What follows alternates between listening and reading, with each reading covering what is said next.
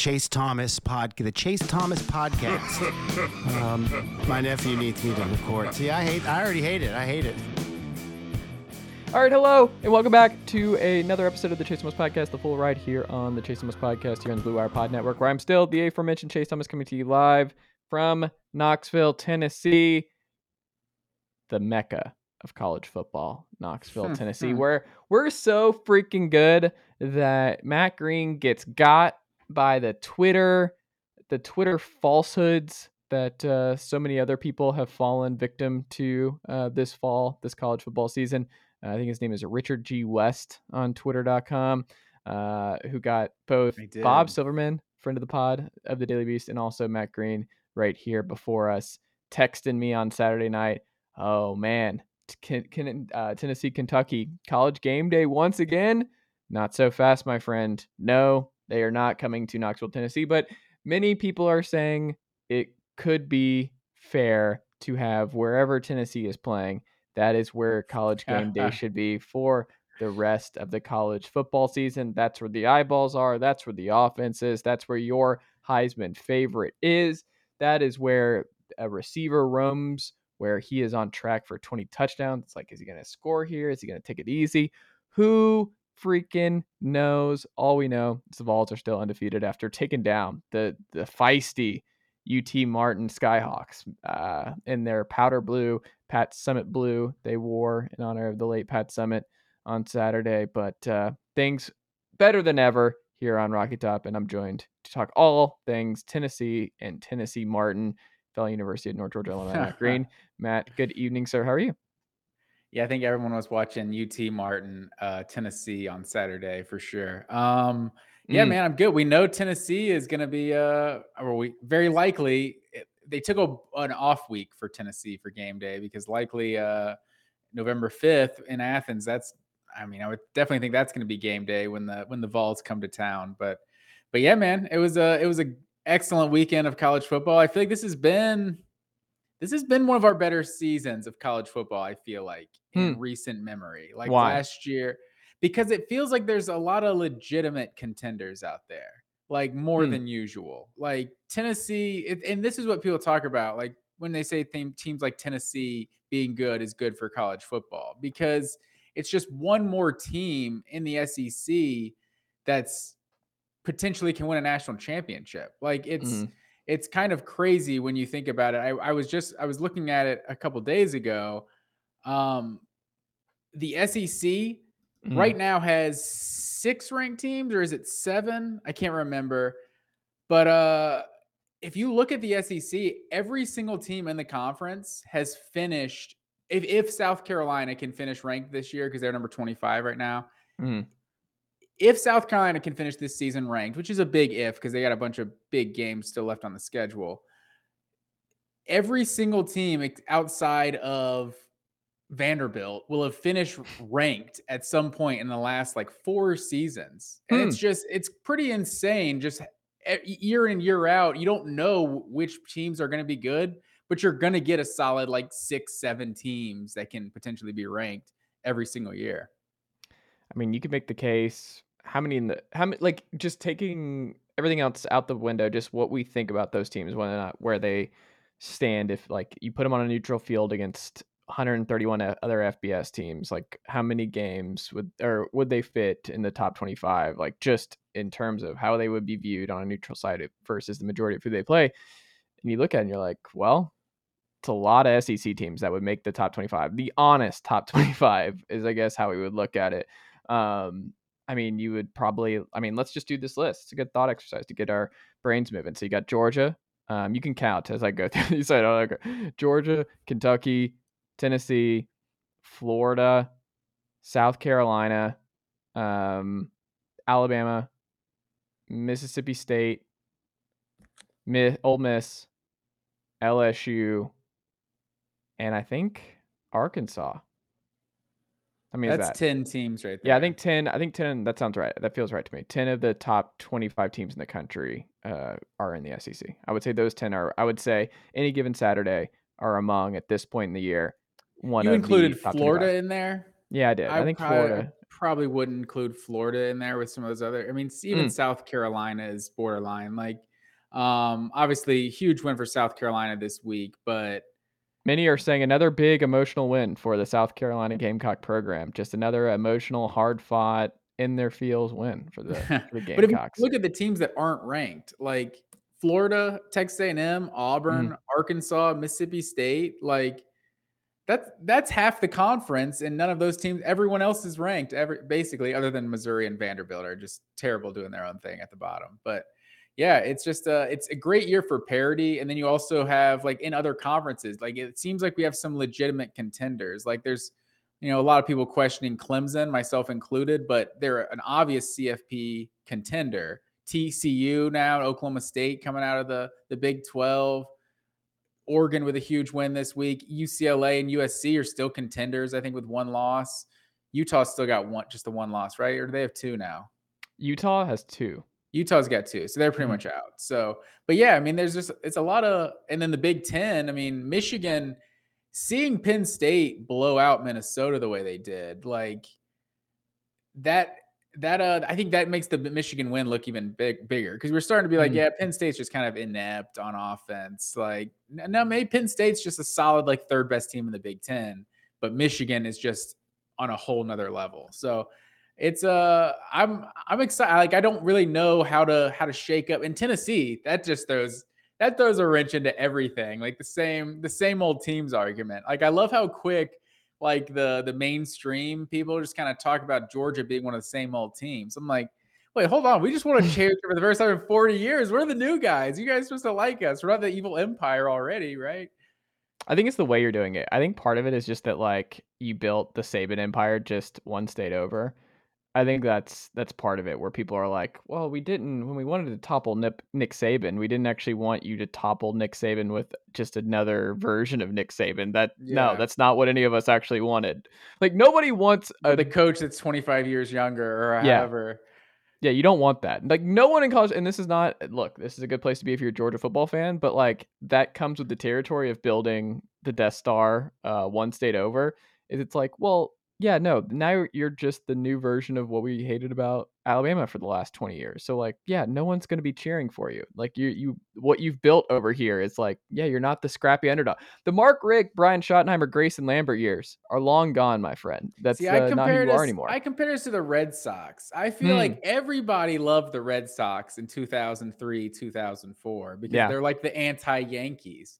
But then by 07, it's like it took two championships. You're like, all right, fuck the Red Sox, right? They're just the same Yankees. Like they just gonna pay, they're gonna pay the most money in the Mhm. league. Like, forget that. They're, they're not a cute story anymore. yeah, yeah, Georgia took one championship. They were like, "Ah, same old team. They're just the same old, just like Ohio State, Clemson, Georgia, same same team every year. Yeah, I think we all agree. America, they hate the dogs, love the Vols.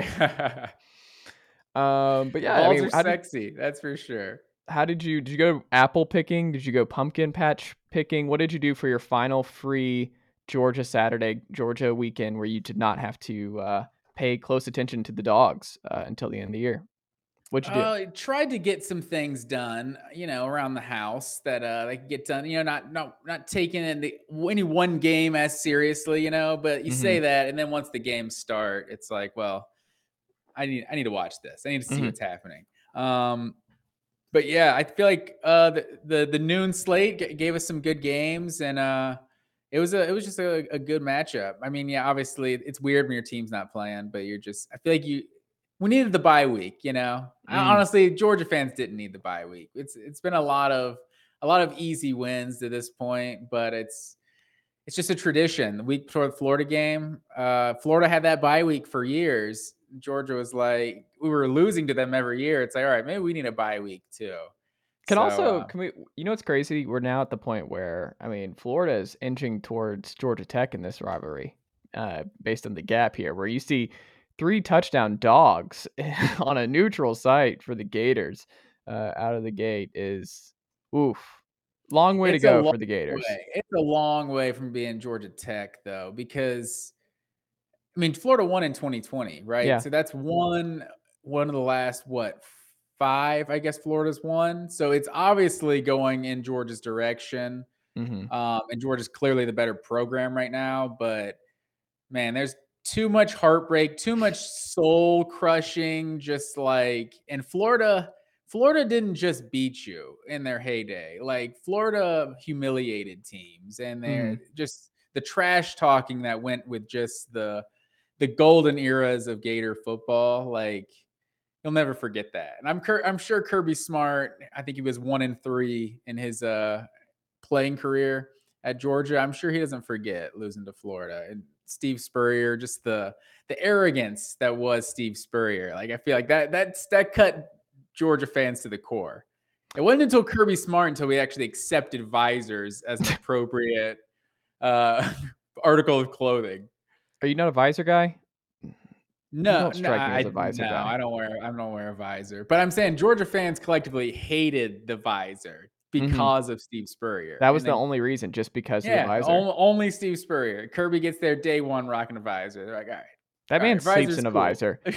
Can you imagine how much that visor stinks? Like Kirby Smart's visors have been through a lot. Like I don't, I, I imagine those are not like his visors are very different than Lane Kiffin's visors. Kiffin's visors look clean, like they get washed and just ready to go each and every day, or he has like a different one for each day. Like I can see true. Lane having a different one to rock. Kirby's more like the Craig Biggio, you know, Yes. the pine tar on the helmet. Yes. That's hundred percent accurate. Um, not a great weekend for for uh, Lane Kiffin. Um, but we'll get into that game and many others. I will say on the Tennessee front, because we're not going to spend a lot of time on Tennessee Tennessee Martin uh, on Saturday, but something I had just jotted down and watching Joe Milton the second half. It's so weird. I I, I think a bye would have been better. I think this game is actually a negative for Tennessee. This is my galaxy brain take, Matt Green, where the last thing Tennessee had to do in this game was I mean the second half because they score 50 plus first half clicking on all cylinders like they just stumble into 50 points in a half against like lower like it's mm. just it's it's so weird to just see how dominant and how much it how easy it is to take this this volunteers team for granted but I was watching the second half and I'm just sitting there and this game almost went 4 hours like really really clunky a lot of penalties a lot of a lot of stoppages injury stuff and it just kept going and going and I was like I don't know if it's good for the offense to like have to try and not score for a half because like you didn't want to run up the score on the Skyhawks. You didn't want to get up to 80, 90 where they were going. And I'm not sure if that's good for the offense. Thinking they could have dropped 80 in this one. I think they could have dropped 90. Yeah, 100%. If they did not pull any starters, they were on path to a 90 point win. Yeah. Like they're punting in this one in the second half. They were doing stuff where you could tell they were running up the middle and trying not to do anything big over the top. And they were like, man, we we really cannot score. So they were like actively trying not to put points on the board. And I'm not sure that's good for a team. I'm not sure it's good to actually like spend a quarter and a half trying to not lose the game, but like just getting out of your offensive rhythm and playing with the tempo and doing everything else.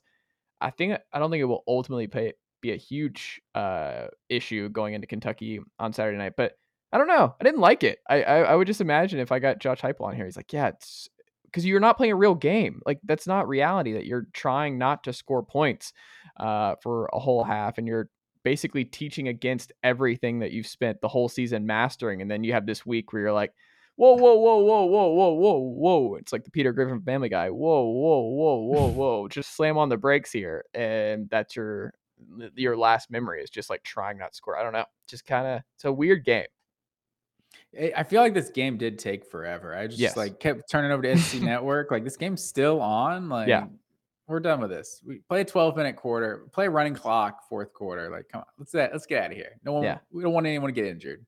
Exactly. Uh, hopefully, it looks like Cedric Tillman, Jalen McCullough back this week.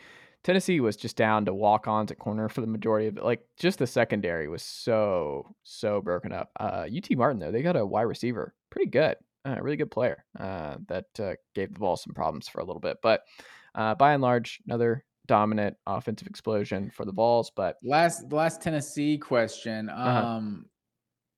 Is the uh is the black checkerboard is that a real thing or is that a, another fake news from that Richard West guy? I think it's fake news, but it's also like not realistic. Like this, we're now at the point in the season where you're not going to be able to get that because people are going to dress for warmth at this point. It's going to be in the 30s. This is You know, like I mean, long sleeve orange Tennessee gear. You just have a long lot more- sleeve black Tennessee. I think I think you could rock it. It's a lot of black. Like, I think you can do the blackout. Like you could do that. Are they rocking black uniforms? Is that Yes. a thing? That's Yeah. definitely happening this week. Well, hold on. Let me just say, uh, I don't think it's public, but yes, I think the Tennessee Mm. Volunteers are wearing black on Saturday night. Fair enough. Uh, but no, it'll be good. Dark mode, it'll be fun. Um, I'm sure a lot of big recruits in the building. Maybe even Christian Conyer, the uh, best player out of the state of Kentucky, who chose the Vols over the Kentucky Wildcats. I don't know, man. Like I said, this is gonna be a fun game on Saturday. Uh, I think the top three in the East, as long as Stoops stays at Kentucky, Kentucky, Tennessee, and Georgia are going to run this side of the conference for the next couple years. I think if you're a South Carolina and Florida fan, especially Mizzou too, you're like, man, you know what sucks is that Tennessee, Kentucky, and Georgia are all clicking on all cylinders. The, the East is not big enough for that many teams to succeed. So I think the wall is coming uh, for the Gators, the Gamecocks, and the Tigers, and uh, that's an unfortunate place to be for the next couple of years because It's not open Number enough. One, number one South Carolina hater in the house, Chase Thomas, always bringing the a belie- Gamecocks down to down to reality. Also, I, are we ready to go with Billy Napier was a downgrade from Dan Mullen? Are we ready? Are we are we closing in on that? I mean, we'll see. I think I think with Dan Mullen, I think Florida probably goes four and three to start this this season. So, but I'm, not saying year one. What did Dan Mullen do in year one with a really rough roster too that he inherited uh, post Jim McElwain? Like, I don't know. But see, I don't think he inherited that bad of a situation because McElwain only got fired because he, people just didn't like him. No, Like, but what were they recruiting it? They were not. This was not. They were a. getting like I think McElwain got like tenth, twelfth ranked classes, like nothing Hmm. like crazy, but he- like he got some good players, but they just like I think it was known that they just like quit on him halfway through the season and whatever the shark thing, and he lied about getting death threats, and there's all kinds of reasons McElwain got fired, but I don't think it was as I don't think the cupboard was as bare as necessarily Dan Mullen left it. All right, Matt Green. Well, uh, AP poll, not many changes. This was not like a lot of big games this weekend. A lot of good teams were off. Um, kind of weird that Tennessee and Georgia in the top three, both not in a big game. Uh, not where you want to be in college football, I guess. Like this deep in the season, and like two of your best teams are either off or playing a uh, an FCS school. Um, so that was probably not not the best, but you need a breather after beating Alabama last week, and Georgia now going to be in big time competition uh, the rest of the way. So it's going to be it's going to be a lot of fun um, going forward. Ohio State, Penn State, uh, Michigan no longer playing uh, just the the patty cakes schools that they've played to this point. That I'll get into a, a fun stat for those Michigan Wolverines who think that they should be ranked ahead of the Tennessee Volunteers, which is of course an incorrect take. Incorrect, incorrect take uh, on the Wolverines over the Vols. Um, any big surprises though for you on the AP poll changes? Anything you uh, thought should have been changed, or uh, you don't you don't understand it? Um, no, I think uh, I think this is a solid poll when I look at it. I think Ole Miss. Are we getting into Ole Miss yet? Do I have, do I have to wait to get to Ole Miss? Yeah, Ole to Miss. to I Ole think Miss. was brought back down closer to where they should be, but I don't know. They might they might keep going down. But we'll keep- we'll Mm. talk about Ole Miss. Um, but yeah, to see LSU get up there at 18, like I think I think they've looked like a good team at, uh, at times this year.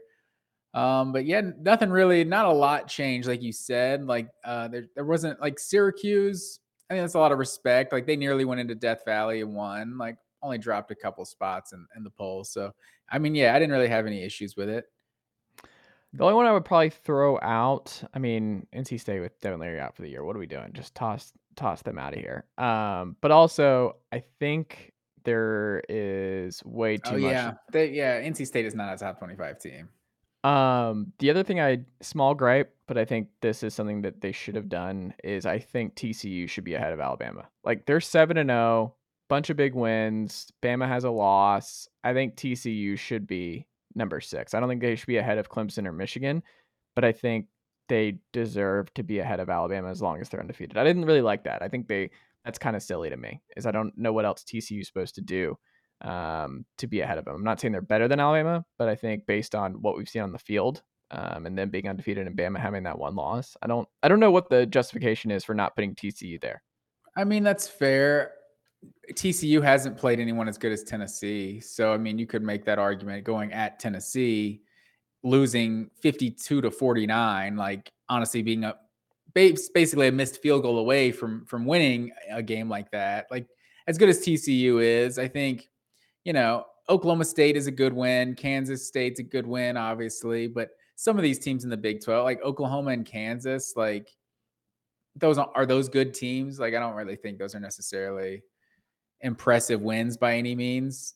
But I, I think at, after a while, if they if they stay undefeated, I think you'll eventually see them jump them. Especially if they went, they got at Texas in a couple weeks, so it's like that's that's one of Alabama's wins, so that they could kind of cancel that out. Um, of the group, Matt Green, of the undefeateds, who do you think falls next? Who, because we're not getting six undefeated teams. Uh, well, uh, we can't anyway because Georgia and Tennessee play each other, but um, and Ohio State and Michigan. Who, who of this group actually makes it to the finish line undefeated? I don't want to give away uh, any of my picks for this week. Uh, oh, uh, but mm. but you know how I feel about Morgantown, West Virginia, sir. Mm. And as much as I've liked the Horn Frogs, you know, I'm super high on Max Duggan. Yeah. Uh, going in, it is a noon kickoff. So, you know, I mm-hmm. have to go into Morgantown at night, but going into West Virginia is always a tricky game. So, TCU shouldn't lose to West Virginia, but weird things happen in Morgantown. Um, but obviously, we're going to see Georgia, Tennessee in like two weeks. So, less than two weeks. Mm-hmm. So, that's I think that's the logical place to say the first undefe- undefeated team goes down because Ohio State, Penn State, like Michigan playing Michigan State, like I think they're both probably going to win those games handedly. So, yeah, I mean, you're going to see either Georgia, Tennessee, and I tend to think going into in between the hedges, it could be tough for the Volunteers. But you know, I think right now it's like an 11 point uh future futures bet right now. If you do mm. Georgia, Tennessee, Georgia's like 11 point favorite. A, have a hard time laying 11 points down, but uh, yeah, that's gonna be that's gonna be an interesting one. What what happens if Ohio State loses to Penn State this weekend, and then Tennessee blows out Kentucky, but Georgia l- beats Florida by like 10? Do you think Tennessee jumps Georgia and, and moves to number one? Um, it's hard. I mean, Kentucky is a good win. I just, I think Kentucky just doesn't do anything for like the the human voter. You know, Kentucky is way. This sounds so disrespectful, but I'm here is. for it. Kentucky, what does that even mean? All right, Kentucky I'm ready to go. Is the SEC version of Wake Forest? It's like hmm. you look at Wake Forest, like they're a good team, but then someone says, "Oh, we got we got some good wins this year. Oh, who have you played? We beat Wake Forest." And you're like, "Yeah, it's Wake Forest really that good?" Like it's just one of those teams. They're in the ACC championship last year, right? They're obviously mm-hmm. a respectable program. Kentucky's winning nine, 10 games like every other year now. They're obviously good, but at the same time, there's like a yeah, but that like that's mm. not like a is that a just beating Kentucky handedly tell tell anyone you're better than Georgia, it's like, well, yeah, you should beat them. Georgia would probably beat them handedly too. You know what I mean? Like it's it's hard to say. So Tennessee has a great resume, but you also look at Georgia, especially with with South Carolina being ranked now. Mm-hmm. I mean, Georgia's beaten Oregon is looking like one of the one of the few playoff contenders we have left here, like seven, eight weeks into the season. And Georgia absolutely smoked this team 49-3 on a on a neutral site. Beat what was it 48 to 7 I think South Carolina who's a who's a, a ranked team now 5 and 2. So that is still I mean and you compare it to what they are currently Tennessee they were it was a good win obviously to beat Florida. Uh, but it was a close win versus a team that's not necessarily very good. Alabama is obviously their best win. At Pittsburgh great great win when it happened but you, the more and more you look at that it's like well pittsburgh's not that great of a team. Lsu absolutely smoking lsu in death valley. There was a lot of yeah buts to that. It's like oh this isn't a good this isn't a good lsu team. It's a noon kickoff like whatever. That win looks a lot better now yeah, the, no one is gonna is disrespecting that LSU win at all. So there's a chance, and I think the playoff, the first playoff rankings come out, I think that week. So Hmm. there's a chance that uh obviously if Ohio State went down, that'd be number one versus number two. Is it before or after the Georgia game? after The I want to say it's Georgia bef- game? I think it's that week before that game. I want to That's say. Huge because 100%. I want to see where Tennessee stands before that Georgia game. I, I'm glad that that's the case because Tennessee is right there. At, if they put them at three, let's just say that, or two, they put them at three or two. I think if they lose that one game to Georgia and then they miss the SEC title game and beat South Carolina and Vanderbilt, I don't know how they're going to get jumped like two spots by some people. Like, they basically just get to sit and let the other people fight it out. That I think, man, it is insane that we're here this year. I thought Tennessee was going to win 10 games, said it on the podcast, but I still didn't think the playoff was going to happen. I did not think the college football playoff was an actual possibility to this point. But I'm not saying tank the Georgia game if I'm Tennessee, because obviously you want to have a respectable showing. But Tennessee losing by a touchdown or something late to Georgia and then taking care of business against South Carolina and Vanderbilt and Mizzou, and then sitting out the rematch against Alabama in the SEC title game and just seeing what happens at 11 and 1, I think it's going to be very, very hard to keep Tennessee out of it, uh, the the college football playoff at 11 and 1, with their only loss being to the best team in the country. That's going to be Yeah, extremely difficult. especially if in that first ranking you decide to what they've done to this point, this is the number one team in the country, hmm and and they lose to number two Georgia at that point, like then then you're saying, yeah, clearly the only team that's better than us is the number one team in the country. That that goes a long way for for just the perception of the second half. But uh, but yeah, we're let's pump our brakes. Georgia, Florida, we can't we can never look overlook the cocktail party. We can. uh, This is not a, a- game. a Don't do this because you're bored. Georgia fans are so bored that they're talking, and this is what they were doing against Auburn, where it's like it's the it's the oldest rivalry in the South. I lived through the Ron Zook years, sir. Yeah. I, I lived through us starting season 7-0, 8-0, and Florida being unranked or ranked 25th. And I the the Treon, Treon Harris game, like Georgia just inexplicably just gave up 400 yards rushing when well, be Harris fair, Treon like Harris did that to Tennessee for- too. He went like three for six in the game. Like you didn't make him pass the ball at all. It was it was insane. Next week, Georgia beats Auburn like 34 to 7. And it's like, what what happened? Like it was just it was a, the strangest game ever. So weird things happen the cocktail party. As a Georgia fan, I can never overlook uh, the cocktail party. And as a Tennessee fan, you got the Kentucky Wildcats coming to town. So They're can't 11 point counter favorites. can't counter chickens before they hatch. We but, can. uh, this man was out here, Rich Scangarello, uh, today talking about like we're not going to score 50 points. Like that's not who we are. It's like great. I tweeted about this. I was like, that's a bold strategy, Cotton. Hope it pays off for him. Like, what kind of? Uh, how do you have that take after uh, seeing what the Tennessee Volunteers have done each week? Like that is just. But I mean, there's no way they can. There's no way they can win a game. Well, then you're not Tennessee winning. Like, The- you're- the, you gotta way they can win yeah. a game with Tennessee is eight nine minute drives. Yeah. and keeping their offense off the field. And I mean, they scored a the bunch last year. I mean, keeping the it- game played in the 20s. You know, like that's that's what they need. Because I mean, that you, you gotta you gotta know your style. So But I mean, But they we got- we got that last to- year. Tennessee scored on the first play of the game on a screen pass to Javonta Payton. Like that was the first play of the game. Hey, it's it's 2022 now. All right, we're not. The offense is not better. Like they're gonna score points. Like the idea that Kentucky is keeping this game to like it's gonna be a 2017. Like the way Well, Kentucky beat Mississippi State going is not happening. difficult, but that's their strat. That has to be their No, their strategy needs to be like we need to throw that out. Like it was 45-42 last year, Tennessee. Like you're gonna need 50 to beat Tennessee. Like I'm sorry. Like you're just going to if you're Kentucky. You're not winning this game unless you're scoring 50 plus and some weird stuff happens. It's not I- happening. no, that's not that. The Get him way they here. the way they win is ball control. Yeah, that's like, not reality. That's everyone says Like- this against Tennessee. Like that's what they're gonna do. They're gonna keep play keep away.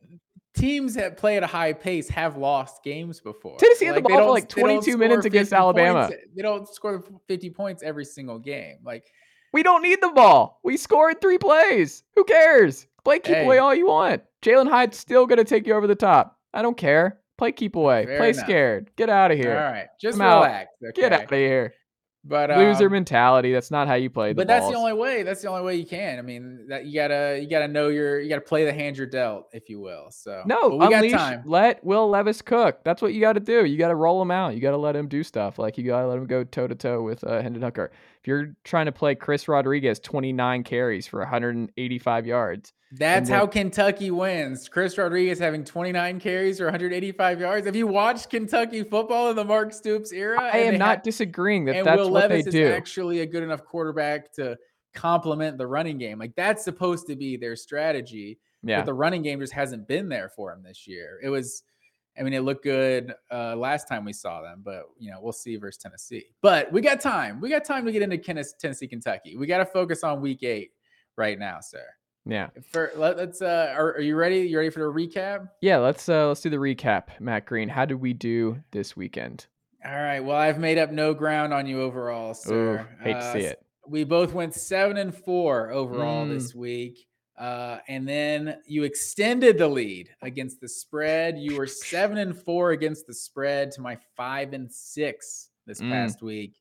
Uh, you are now 66 and 25 on the season overall, 47, 42, and 2 against the spread. Mm. I am 56 and 35 overall, 41, 48, and 2 against the spread. So still need some improvement there. Zeus with his third consecutive home dog of the week. You question the South Carolina. Gamecocks Mhm. as the uh, home dog this week. Got it done. I think Oklahoma State was the other one on our board as well. They also got it done. But Gamecocks got it done this weekend. You're you're the big number one Gamecock fan. What was your favorite chunk play uh, from South Carolina in that win against uh, Texas A&M?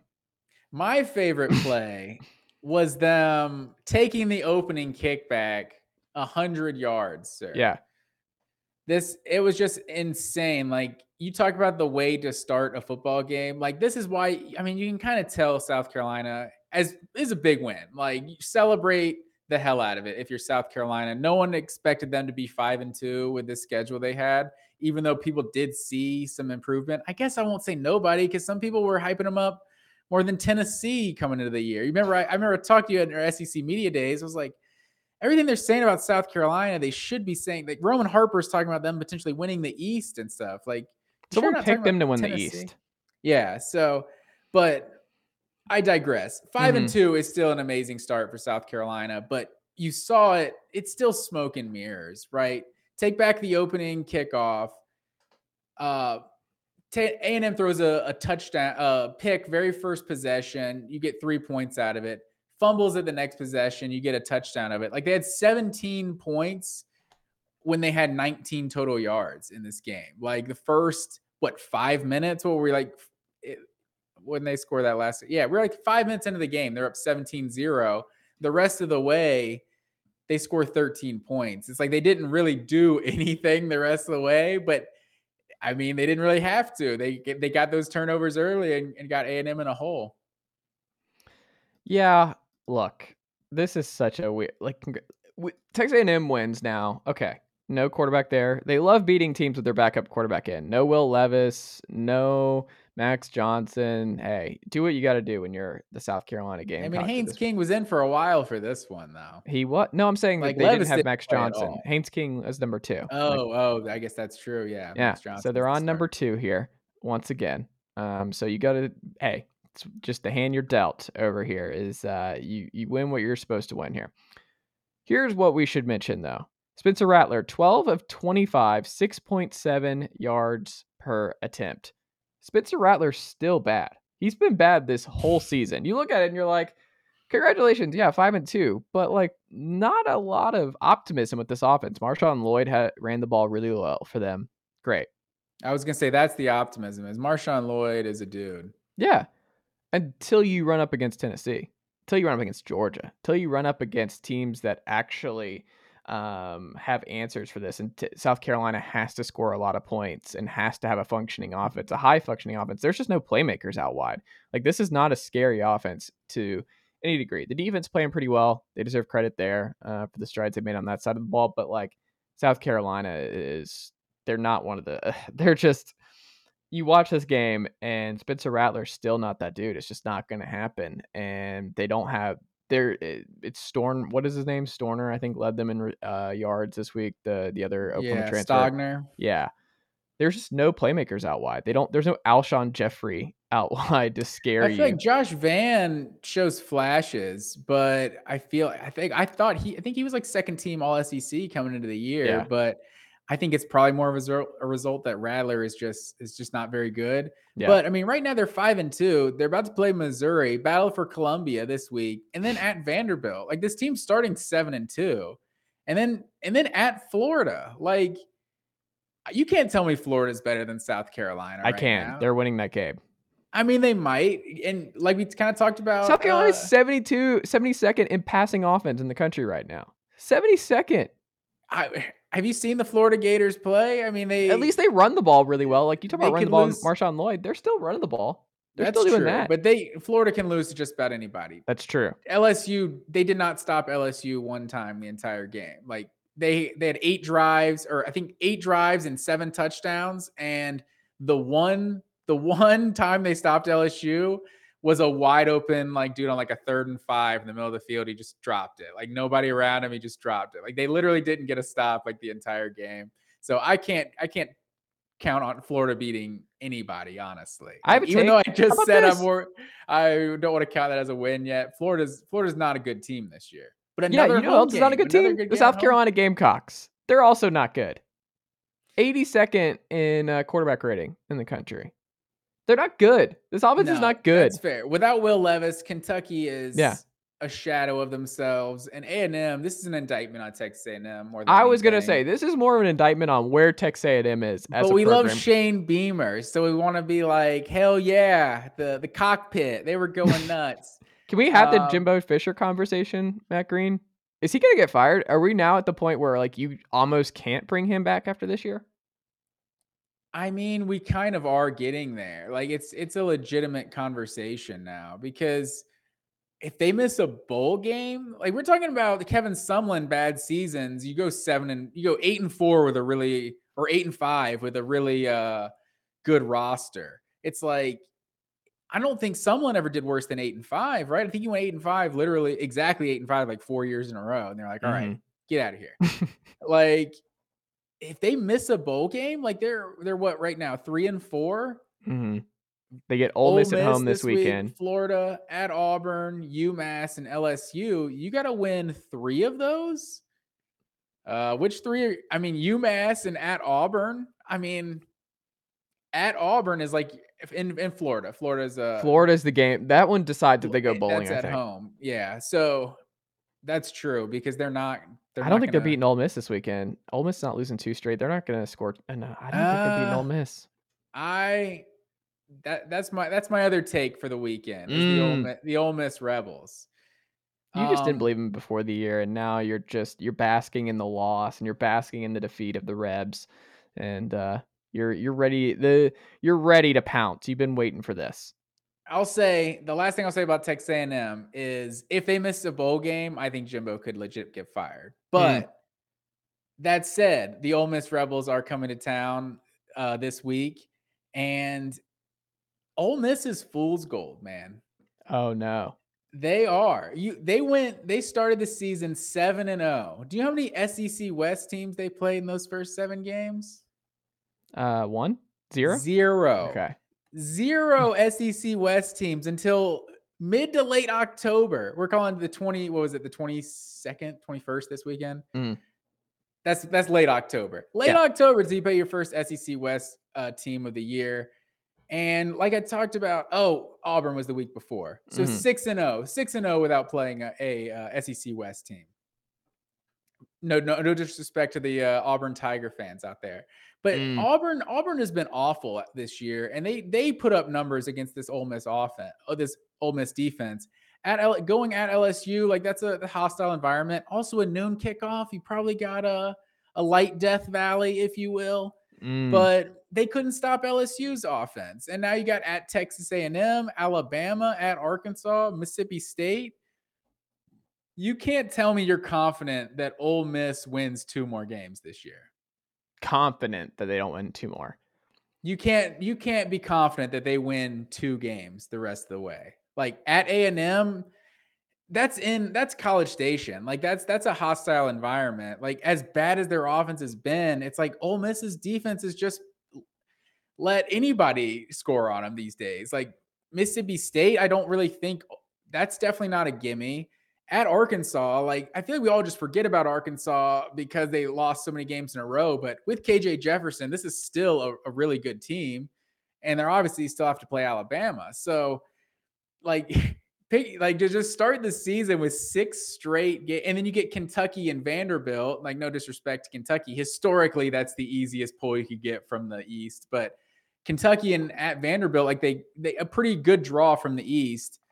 Six straight and then you got six straight uh, SEC West games to finish the season. I think Ole Miss is is going to be in for a bad second half of the season. I don't think so. I don't think they've. I, I think it's two and two the back half. So they're seven and one right now. I think they split. Um, one of here's this is where it's tough. I think they get A and M, and then I think they get Mississippi State at home. Like we we know the history of Mike Leach and rivalry games. Not great um, and you get it at home in the Egg Bowl. So I think they get those two. And then look, I think the only one that I would be pretty, I think I'm more confident in Arkansas beating Ole Miss at home than I am Alabama beating Ole Miss on the road. Um, I think that is still one that still you're, based on what, based on you're saying Alabama, Alabama. You saying Alabama's a dangerous game for Ole Miss? I think Arkansas, Arkansas Ole Miss dangerous. is a dangerous game for Alabama. You're saying at home, yeah, I think so. Wow. See, I was thinking we were counting Alabama as an automatic loss for. See, for I'm not Miss. there. And then at A and M and at Arkansas, like I thought, I think Mississippi State is the one you have to win. And I think uh, that's a good place to be, to be in. I mean, but still, even if you only go two and two there, it's nine and three. Nine and three after ten and two a year ago, where a lot of people were like, "Is it going to be a come, uh, just come back down to earth year for Lane Kiffin?" 19 wins in two years at Ole Miss is pretty phenomenal. So you don't think seven and five is possible? Five straight losses to end the season? I mean, it's possible. It's just not likely. I don't think. Yeah, that's that's probably fair. I think eight and four is is a very real uh, that's a possibility. Possibility. Potentially losing five, uh, four of your last five games to finish the season. That's. But I mean, uh, that's just like kind of like you said. It's circumstantial because of the way the season was built. Like they had a schedule that was completely backloaded with the toughest division in football. Like that's not I mean, look, it's tough, but that's a weird way of doing the schedule. It's just the way they they constructed yeah. it. But I don't know. I just looked at that it's game. Good to create LSU. some buzz. Get get your team ranked with a bunch of easy wins. We're gonna be laughing in like three or four weeks. Like you remember when Ole Miss was like number eight? Like crazy rankings. Rankings this year have just been out absolutely just unpredictable. Well, LSU came back from a 17 to 3 hole in this one where I thought Ole Miss was just going to roll. I picked Ole Miss in this game. LSU looked like this was just going to get out of hand, kind of like the Tennessee LSU game. Um, and it did not. LSU has figured a lot of stuff out. Um, the thing about them, though, which is so weird because Noah Cain transferred there this offseason, left Penn State, and we just kind of assumed that he was just going to be a dude because uh, LSU has just been so good at developing RBs over the years. He has not been that guy. LSU cannot run the ball whatsoever.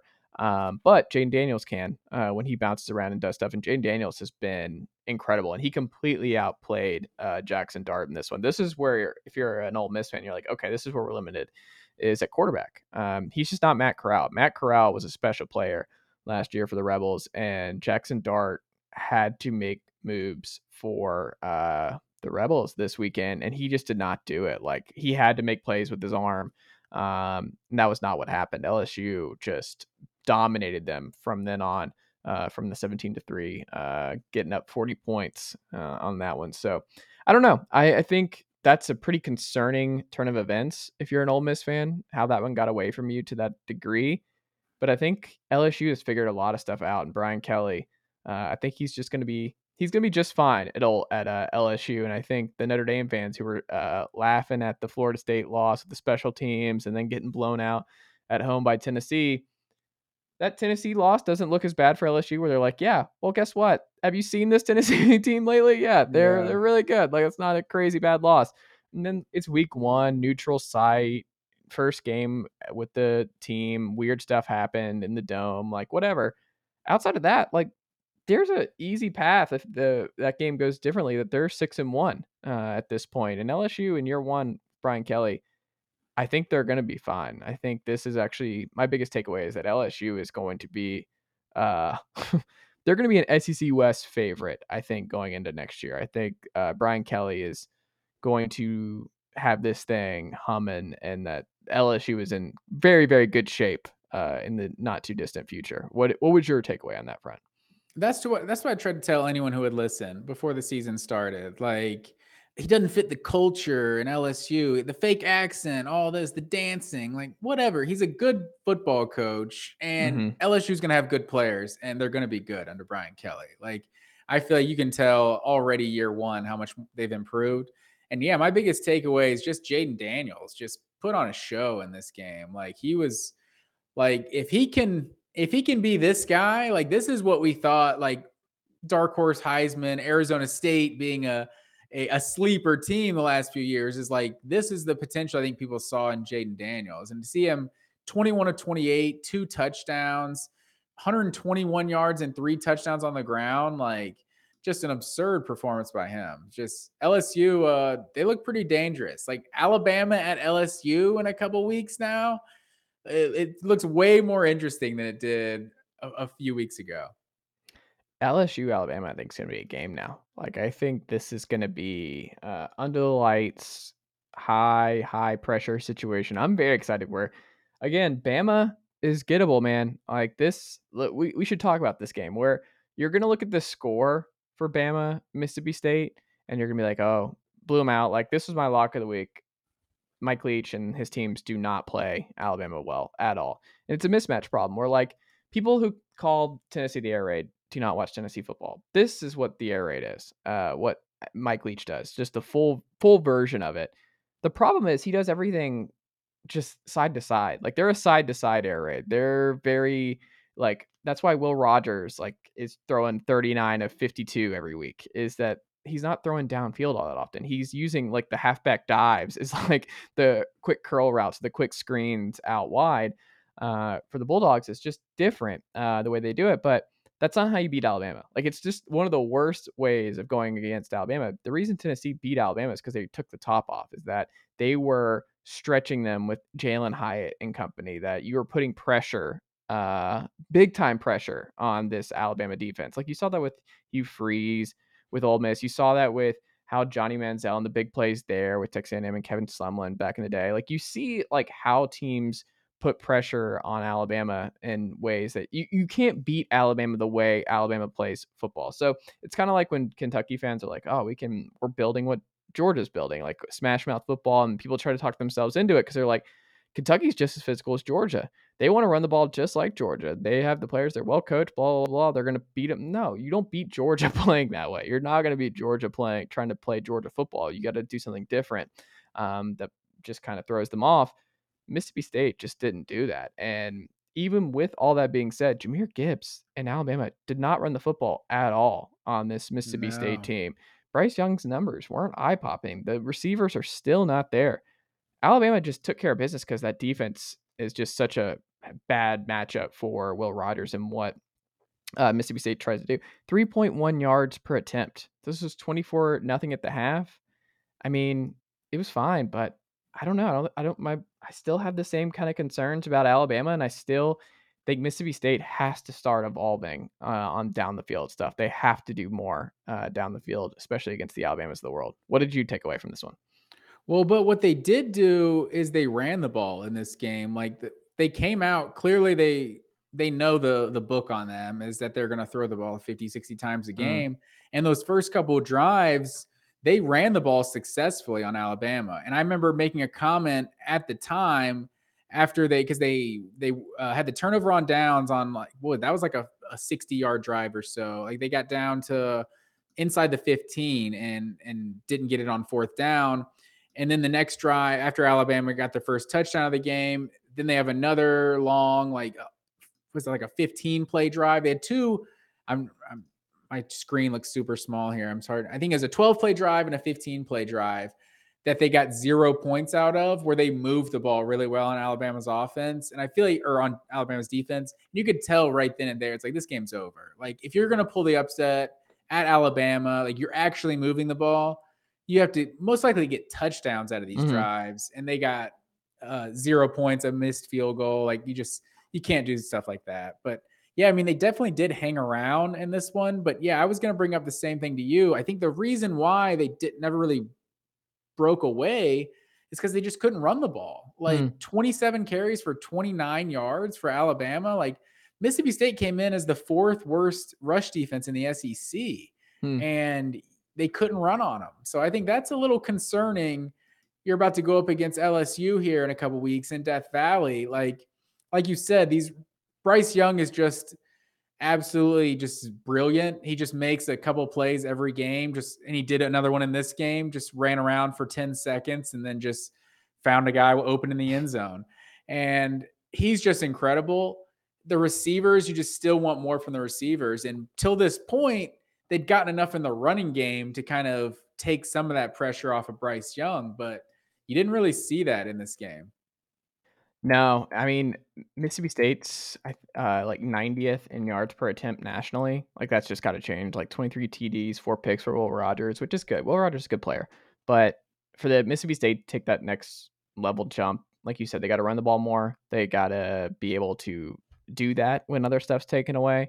But also, they just have to expand this offense. They have to go downfield more. You just have to, um, especially against the Alabamas of the world. But also, Alabama, 42nd in yards per attempt nationally. This is not the same Alabama team from years ago. I'm telling you, folks. Like LSU is going to be a problem for them. Uh, Georgia is obviously going to be a problem for them. Ole Miss challenges down the field. They are a big play offense. They are not the same. Lane Kiffin is not calling the same stuff. Obviously, has a lot of history with Nick Saban. He knows what Nick Saban likes to do on defense uh, with Pete Golding and company. Bama, I think, is going to drop another one. I, I've not seen enough to make me think that this team's not finishing 10 and 2 in the regular season. I think they drop another one, man. I, I don't know who it is. If it's Ole Miss, if it's LSU, I don't think it'll be Auburn. Uh, that would be pretty hilarious if it was. Bryan Harsin saves his job by beating this Alabama team to end the year and they lock him in for another year uh, for next year. Would be pretty funny, but I don't think that's going to be the case. I don't know, man. I, I think this Alabama team, obviously supremely talented with Bryce Young, but man, this outside of Jahmyr Gibbs, and he got shut down this week. When he's not cooking, you're just like, is it Ja'Corey Brooks? Is it Holden? Is it uh, Latu? Just not a lot of dudes. It's just weird. This Alabama team, just not a lot of yeah. dudes.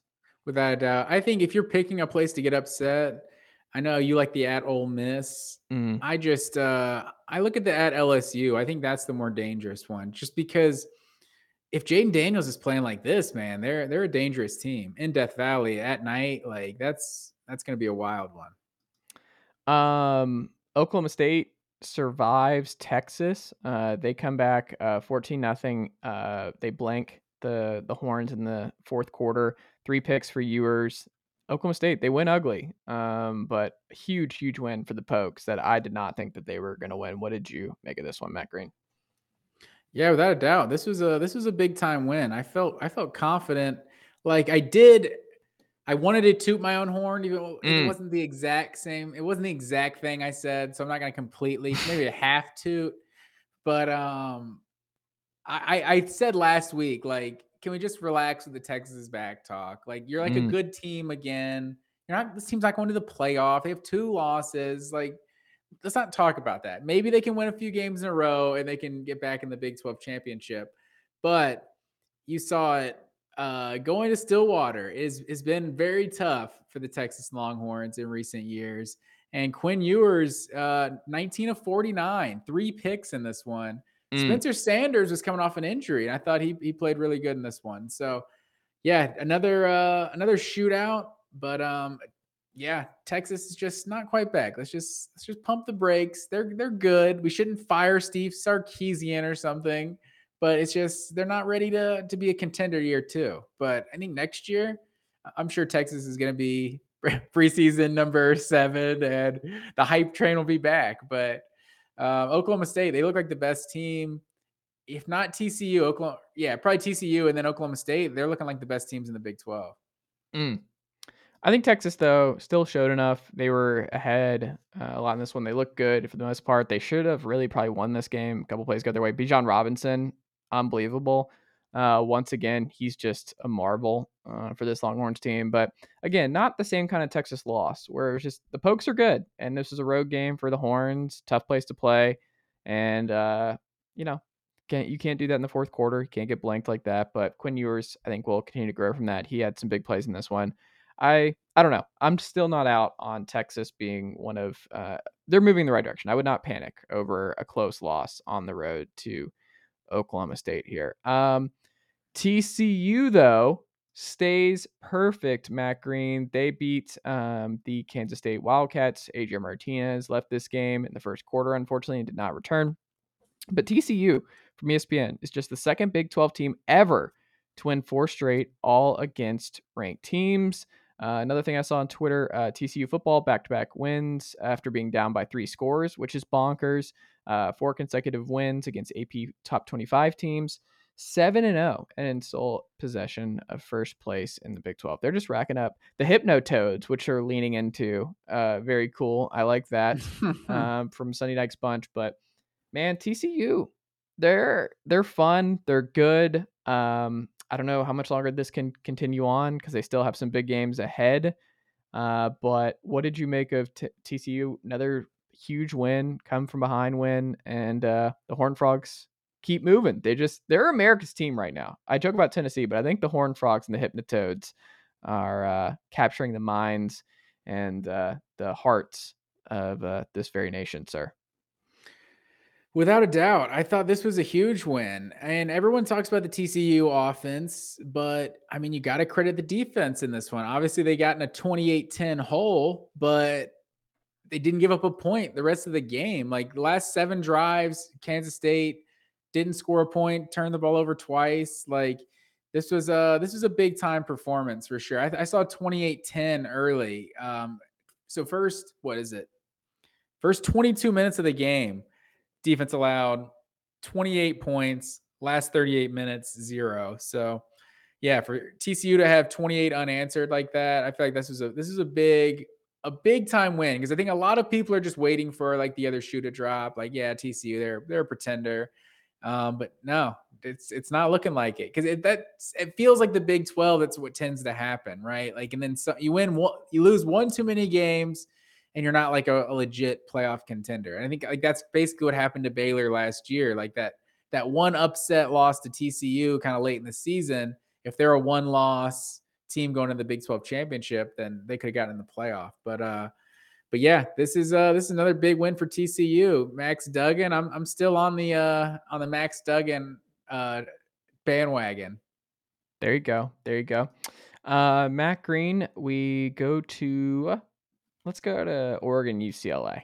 Uh, UCLA they fall at home. I think we both picked the uh, Ducks to win this one, right? We did. I I picked UCLA to cover the spread, but we mm. did both pick Oregon to win this one. But yeah, turns out Oregon Ducks just because they got smashed by the Georgia Bulldogs does not mean they are not a good team. Mm. Oregon um in this game so you leave out the Georgia game. Mm-hmm. Two parter green line stat of the week here. Okay. Oregon's averaging 42.4 points per game this year, seventh in college football, over 42 a game. You take out the Georgia game, they're averaging 49 points per game the last uh, seven weeks, last six weeks. Mm. So they've just been on an absolute tear. This game, they did not punt until six minutes left in the fourth quarter. I will read you their drive summary. Seven drives in the first quarter, field goal, touchdown, touchdown, touchdown, touched. Oh, no, sorry. Seven straight drives, seven straight scoring drives to start this game. Field goal, touchdown, touchdown, touchdown, touchdown, touchdown, touchdown. This offense was absolutely humming along. And um, Oregon's looking like the best team in the Pac 12. I think uh, I think we have to say that after this week. The problem is the Georgia game still happened, and I understand Oregon's gotten a lot better. I think you're right, and I'd probably pick Oregon as the best team in the Pac-12 at this point. But if they run the gauntlet they beat like Utah in the Pac-12 championship game or something, or USC. I was gonna say they could beat Utah in the regular season and beat USC in Yeah. the Pac-12 championship. It's a lot but of good you wins. would still keep them out over a one-loss Tennessee, right? Like I don't think the the beat down to Georgia has to keep them out of the playoff, unfortunately, because we just know how this is going to go.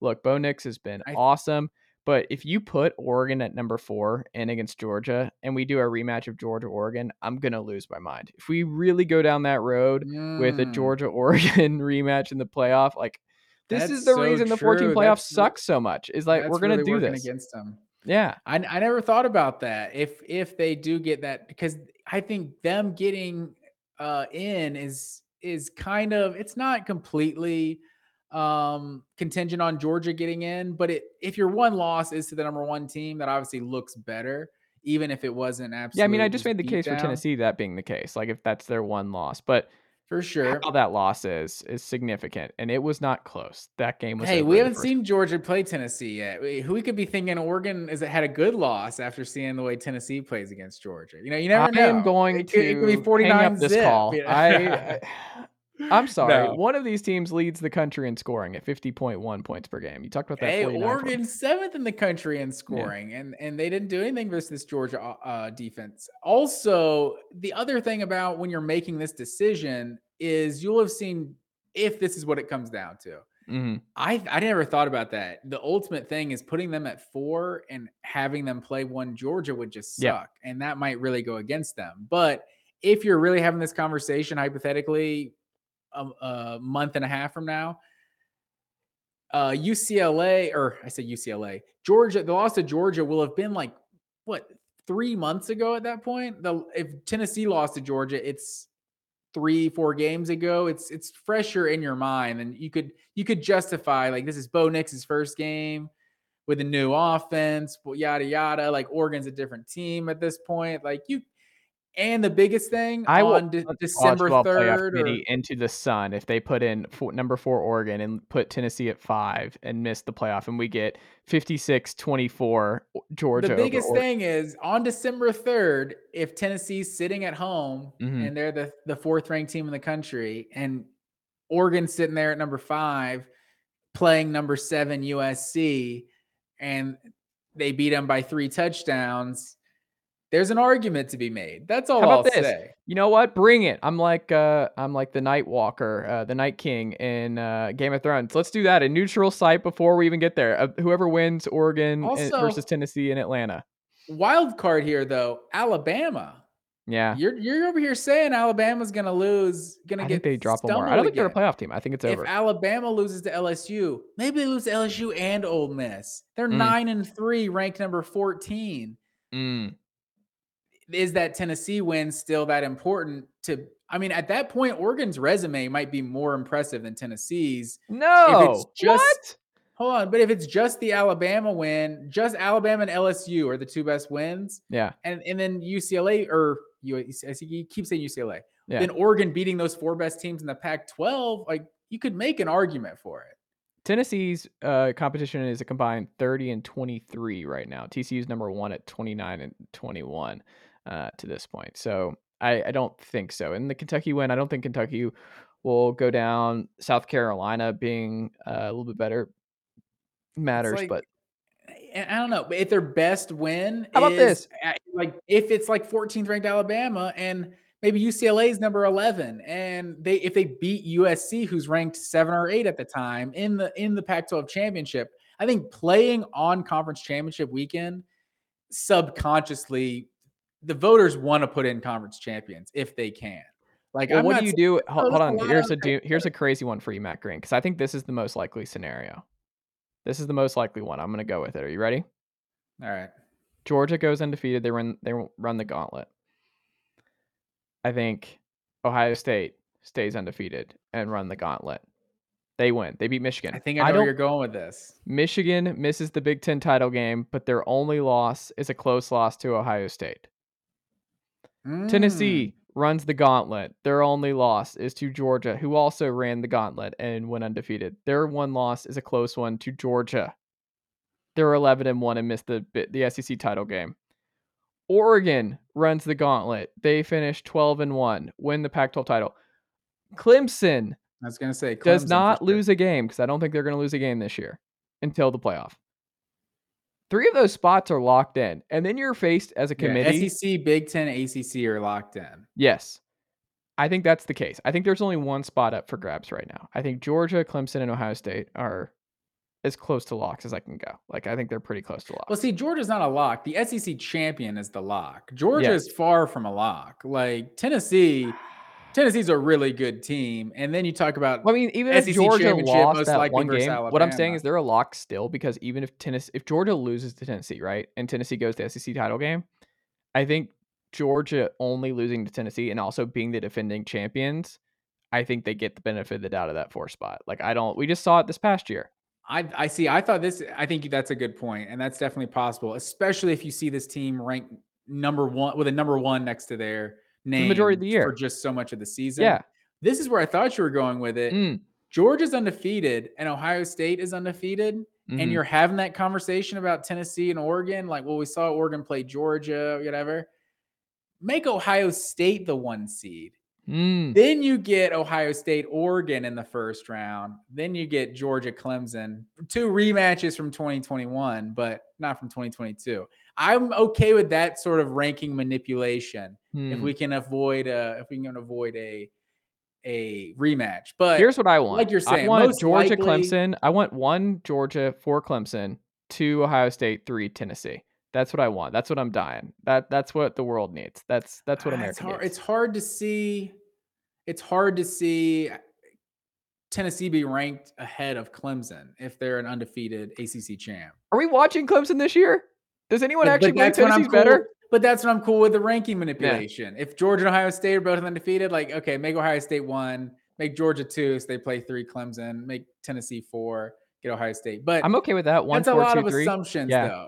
This is Alabama. We can't just count out Alabama completely. Like, But also, wouldn't those two games be great? Like, I think those would be a lot of fun. I think if that's the matchup, I think that's pretty fun. I think that's the best case. Like the number one offense versus the number two offense in Ohio State, Tennessee. Like that will just be an instant classic, I think. And then Georgia Clemson last year I think was Georgia Clemson. If we saw Georgia Clemson 2022, it would Yeah. look exactly like Georgia Michigan 2021. I don't think so. I The do not defense is think still too good. I do not think Clemson is that team this year. Like, Offensively, no. The defense is still there though, man. I just the defense is there. I mean, they're good for sure, but this past week, for them to bench DJ Uiagalelei like they Mm. did, like Well, let's get into that. over- Clemson. Yeah, let's get into Clemson. Uh, we go. Syracuse here. turn the ball over four times. Like, obviously, you get that 14 point swing uh, in this one with the, the 90 yard uh, touchdown. which was wild. It was it was an insane game, but I think Syracuse got absolutely hosed in this game.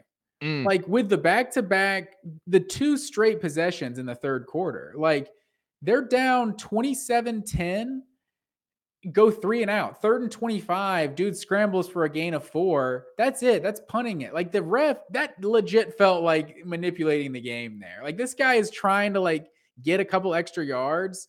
He's not a yard out of bounds, and the defensive lineman gets him.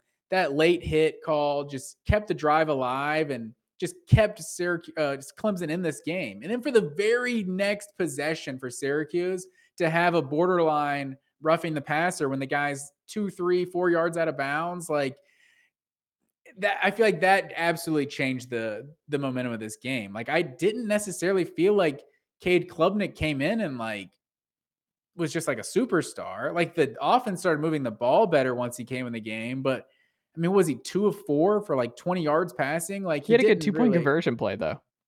Yeah, sure. You know, he was he was fine, but like it was I thought it was interesting for Dabo at the int- end of the game to be like, you know, uh DJ is still the quarterback. It was just whatever. This this game was going how it was going and you know, had to figure out a way to win it. Like, yeah, that's fine, but I don't know that I don't know that Klubnik is, is that guy. Like what who do who did Dabo compare him to? Like Steph Curry? Like Steph Curry goes 2 for 25. It's like I'm sorry, he really doesn't though, Dabo. He he, he doesn't do ever go that bad.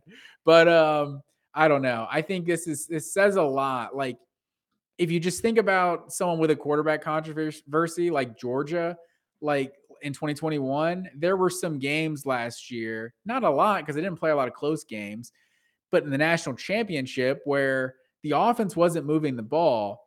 And I don't think Kirby Smart ever even considered taking Stetson Bennett out of the game. This is like DJ DJ Uiagalelei has been pretty good this year. Like we've been talking for a few weeks how each week he seems to like be getting better and better. He's kind of showing why he was such a highly touted recruit. And this is kind of the first sign. I mean, other than like early in the Georgia Tech game, but you know, it's kind of first first half of the season or the first two quarters of the season. Like, you don't want to overreact to that.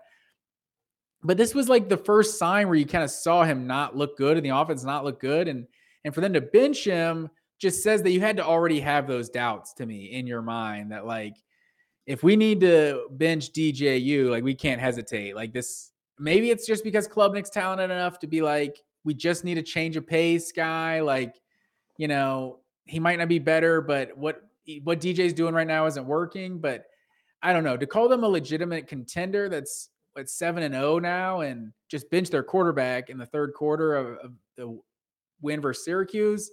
I'm just I have a lot of doubts about Clemson, Clemson's but I don't not beating Ohio State and Georgia in succession. It's not. But happening. I don't know who's going to beat them. Like I don't I don't see anyone. It's not coming to the playoff. Like the playoffs where they lose. They're losing their first playoff game. Just go ahead and write that one in. Clemson season's ending with them going undefeated and then losing their first playoff game. Just lock it in. Chase said this on October 25th, 2022. Just lock it in. I mean, that's how it feels for sure. I um I thought Syracuse, they they played a good game. Like this defense is just fast. Like they just moved all around the ball, all around the field, and they just forced a lot of turnovers. Like some of this, you know, was you know maybe some self-inflicted wounds, but I feel like Syracuse really gave them a game. One of my helmet stickers for the day was Ja'Had Carter for mm. Syracuse. Mm. This guy has an absolute monster day. Nine tackles, a pick, uh, two fumble recoveries. One of them he took 90 yards to the house. Like mm. absurd day for uh, for Ja'Had Carter. But I um I can't lie. I was rooting for the 'Cuse to pull the upset. I uh, was not a big fan of the uniform selection, you know, white, white, orange versus orange, orange, white, you know. But you know, here that's neither here nor there. Uh, it was it was a it was a, hard to call it a good win for Clemson because I feel like honestly, without and then the defensive pass interference at the end of the mm-hmm. game mm. too that allowed it. I mean, that's a three point game. I think they're that put them up, uh, kept the drive alive, and then they were able to go up six. Like I feel like there was multiple times throughout this game that uh I'd feel a little hosed as a Syracuse fan.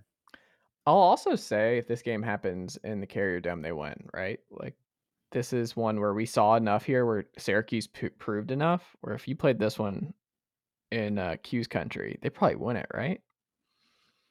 I mean, yeah, you would you would think so, but this is a coin flip on the road for them. The fact that they were in this until the final drive where they throw a pick late uh, to lose and ice it. Like, yeah, I don't know. Had a chance. I also thought it was weird that Sean Tucker was not a player at all in this game. Like, he was not not at all involved, and he's been great for uh, the Orangemen all year long. Syracuse shut out in the second half. You're just not going to win many football games against top five, top 10 competition when you get shut out in the second half. Like, that's just really, really hard for the defense. And like you said, they were flying around doing great stuff, but doesn't matter how good your defense is when your offense literally scores a goose egg in the second half on the road in Death Without Valley. Like you're just you're not going to win. And when you're really talking about you know big plays happen, like fluky plays happen that change momentum of games. You know, it's like people talk, oh, without that 80 yard run, you know, they didn't really run on us that much. We're like, well, you know, they had that 80 yard run, so that counts. um, in terms of just how the two teams played, like that 90 yard fumble recovery, like that is such a fluky play. Like that's a 14 point swing right there. Like this offense only scored 14 points in this game. Like you you you swap that 14 points and it's a, a 34-14 type of win. Like you look at the stats and that that kind of looks more like how Syracuse or how Clemson should have won this game, like 450 to 290 on the on the total yards and Syracuse had almost three, or Clemson had almost 300 yards rushing. Like, so just turn the ball over so much. And you, you can't, it's, I usually say you can't win, you can't beat anybody turning the ball over four times. Somehow they did still win, turning the ball over four times.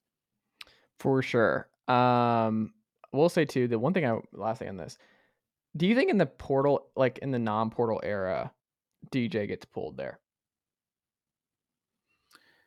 Um, I don't I don't know that it has anything to do with it. I think when you just it's probably more just having some confidence in your backup to like But you don't think it's part to just keep both honest and be like, "Hey, Cade, don't worry. Like, if DJ's struggling, I'll throw you in there. He's not just getting the job." And then also after the game being like, "DJ's still our guy." Like, No, you think you think Dabo's worried about the portal up Yes. down 27-10 of, of a of a football game? He's trying to figure out how to win this thing. I don't think can't- he is. I think there are people on staff that are, and I think that it just goes through coaches' minds now every single 21-10, day. I should say. Yeah, I um I don't know if I can buy that he that he's worried. I think you're just I, I was just more shocked because of how well Uiagalelei has played for it to get kind of such a quick a quick uh pull there. So He was bad though. short leash, I should say. But yeah, he yeah, for sure. But was Klubnik really good? Like I mean, I don't know. I mean that that like I said, that one drive where the the penalty extended it, like that's it was basically a three and out, like third and 25. Like that was not a good possession. They the refs just kind of bailed out Clemson. But I think they're fortunate to survive. But but like we said, moving forward, it's it's no at Notre Dame, Louisville, Miami, South Carolina. I just don't know which of those teams is beating Clemson. Uh, Penn State blows out Minnesota in the second half. Uh, Penn State, Mr. Third Quarter, James Franklin, uh, three possessions, three TDs that uh, made it a 38-10 game for uh, the Nittany Lions. I'm glad they took care of business here at home in the Kirk Sriracha Bowl um, because this was uh, a nice win and it makes Penn State, uh, Ohio State far more interesting than it could have been uh, prior. They did the whiteout this week though. I don't know why they didn't save it for next week. Yeah, I think that's a good question. I um I don't understand why they wouldn't do it for the Ohio State game, but right? Maybe they're trying to get back in the win column because I think there's uh I think I know I know Auburn was a win last year, but I think they should their record wasn't very good. I think when they I remember game day talked about it last year. It was like four and six or something like that when they done the whiteout. But um yeah, I'm just it doesn't feel right Ohio State, Penn State being played at noon.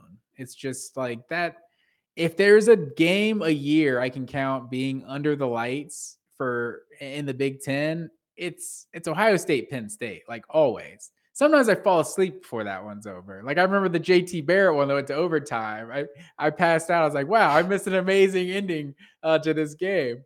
Uh, but yeah, I that I'm I'm bummed with that, about that. But yeah, I, I was impressed because I was pretty down and I said it. I literally said it verbatim on the podcast, and then I did the opposite. I said people are going to overreact to them just getting absolutely boat raced by Michigan, and um, that's what I did. And they uh, they they they proved that they're still a really good team. I think Minnesota's solid, and they uh, they took care of business against them. There you go. Um, quick ones. Final two or final one on the Big Ten. Wisconsin uh, beats Purdue. So Wisconsin 500.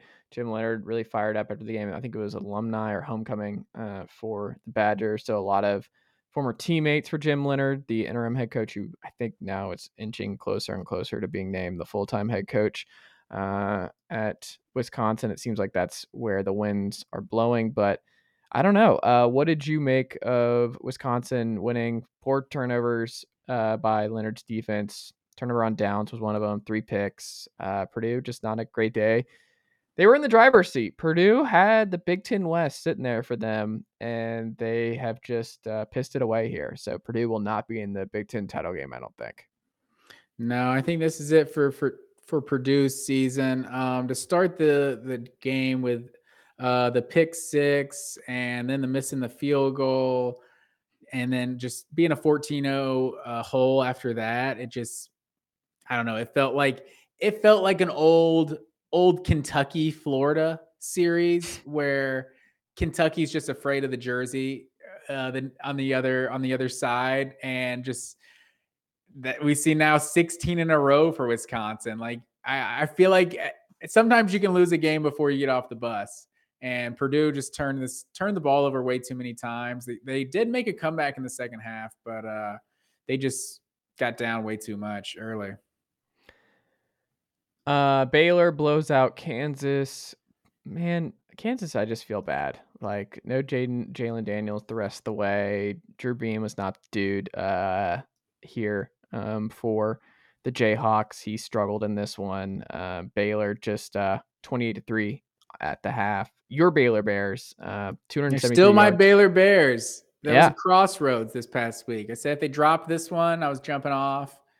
Still on, still on board with the Baylor Bears. Almost ran for 300 yards in this one.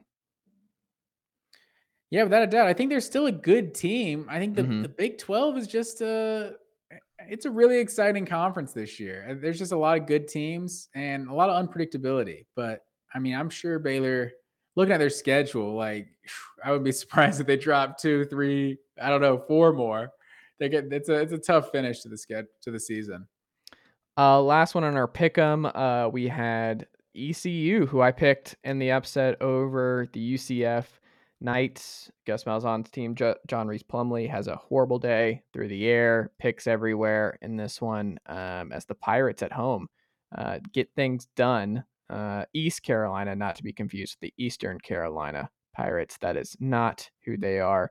Uh, they just uh, they maul uh, the uh, UCF Black Knights in this one. Um, four turnovers, like I said, but Holton Ahlers is I think his name 30 for 36, 311 yards, 8.6 yards per attempt, 92 quarterback rating. Uh, good day for him, and the the Pirates get it done uh, against UCF.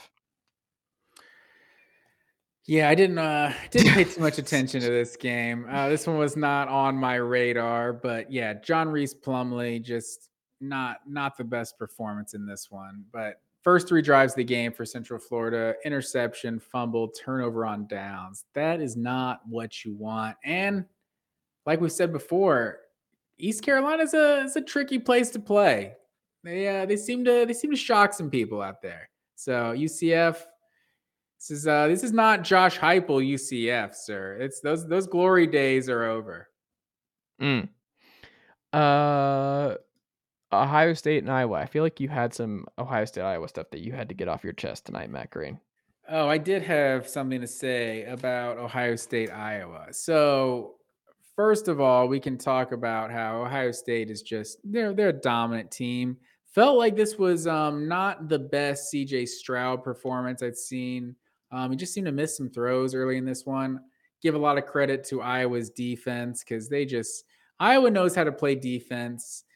But what they do not know how to do, sir, that is play offense. The Iowa Hawkeyes now, this is the worst offense I might say in the history of football. Like mm. Iowa is just awful, especially for a team that's like I mean, they're not like out of contention in the Big Ten West. like they're not going to win it, but I think there's I saw some crazy scenario where every single there can we can still potentially have a seven way tie and every team can go four and five in the Big Ten West. Um, that's probably not going to happen. But Mhm. Iowa, for to be a respectable football program, they just do not know how to play offense. They are 128th in the country in points per game. Imagine 14 points per game this year. Seven touchdowns in seven games this year from the offense. Defense has three touchdowns. the defense scored the one touchdown in this game uh, when they lost 54 to 10. But just absolutely ridiculous. Like the way they started this game was one of the worst displays of offense I've ever seen. Like their their drives to start this game, interception, punt, fumble, turnover on downs, field goal, punt, pick six, punt. Like just absolutely ridiculous. Six turnovers in this game. Like they just 77 rushing yards. Like they held Ohio State to 66 on the ground. Like the defense is like always hard nosed and everything, but 81 passing yards, 77 rushing yards, 158 total yards in this one. Like just awful offense in this game. One of 13 on third down, like eight first downs the whole game. Like I was just, what are we doing here? Like, is Kirk Ferentz, does he have like, does he have dirt on the Iowa administration? no, I mean, just like cool they're just fine. being good They're- every four years? Like, I mean, that's part of it. Um, dude's the longest tenured FBS head coach uh, to this point, so that's going for him. I mean, they're probably just riding it out until he retires. I mean, I think at a certain point, the Brian Ferentz stuff. I, I don't know what else you can say about Iowa. Um, I don't know, but it's funny you bring up Iowa this way. I feel like Northwestern's just getting missed, glossed over now. One and six. This offense, they haven't adapted either in the Big Ten West. They're in a much more dubious situation right now than uh, than I think even Iowa, which is pretty wild. I mean, Iowa, I think, uh, yeah, they're 128th in scoring offense. Uh, Northwestern's 118, uh, so not much better. I don't know. Whatever is going on in the Big Ten, a lot of these schools need to get it together. But Brian Ferentz, this is the nepotism hire that, like, I understand why it's awkward. Like, what's he gonna do? Fire? You're gonna make him fire his son, or he has to retire? Like, they're in a really weird spot where I think it's gonna have to be a package deal where the whole staff just retires. Um, but I don't know. It's just Iowa. I think they're fine with it because they're like, yeah, this is terrible, but in two years, Dallas Clark's son will be on campus and we'll be fine. The next Drew Tate pops out of nowhere and uh, we're gonna be okay. Like I think there's just this Drew idea. Tate. Yeah, like they're They just need a gonna- Brad Banks. They don't need Mhm. Drew Tate. um, Ricky Stanzi is pretty good. Uh, Yeah, they they uh we'll find out how who is worse uh in the Big Ten offensive uh contest that they're having. We got Northwestern and Iowa this this week. Is that this week? So, that is this week. Oh my It's, God. Uh, in Iowa, in Kinnick Stadium. So mm, we'll see. It'll be a battle. It'll be nine to nine to six or so. I was gonna say it's gonna be a battle. Is it? it's gonna be some World War One style trench warfare. I mean, good God. Um, man. Well, that's all I've got, Matt Green. Uh, anything else you wanted to uh, hit on before we wrap up here on uh, uh, a Monday night, late, uh, one day off here uh, from the original schedule?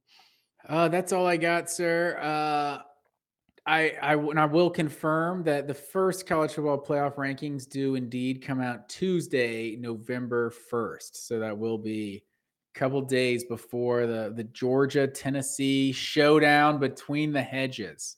So Good. let's let's hopefully these teams can take care of business and we can get our uh, our top three showdown. Let us hope. For that guy down there in Tequila, Georgia, Matt Green, for myself up here in Tennessee, Knoxville, Tennessee, Trey Thomas. Uh, that will be it for us here on this edition of the program. Back uh, with our week, what, nine? Week nine preview show sir. on uh, on Wednesday night. So look out for that. Uh, but Matt, uh, always a pleasure, and I will talk to you in less than 48 hours. Yes, sir.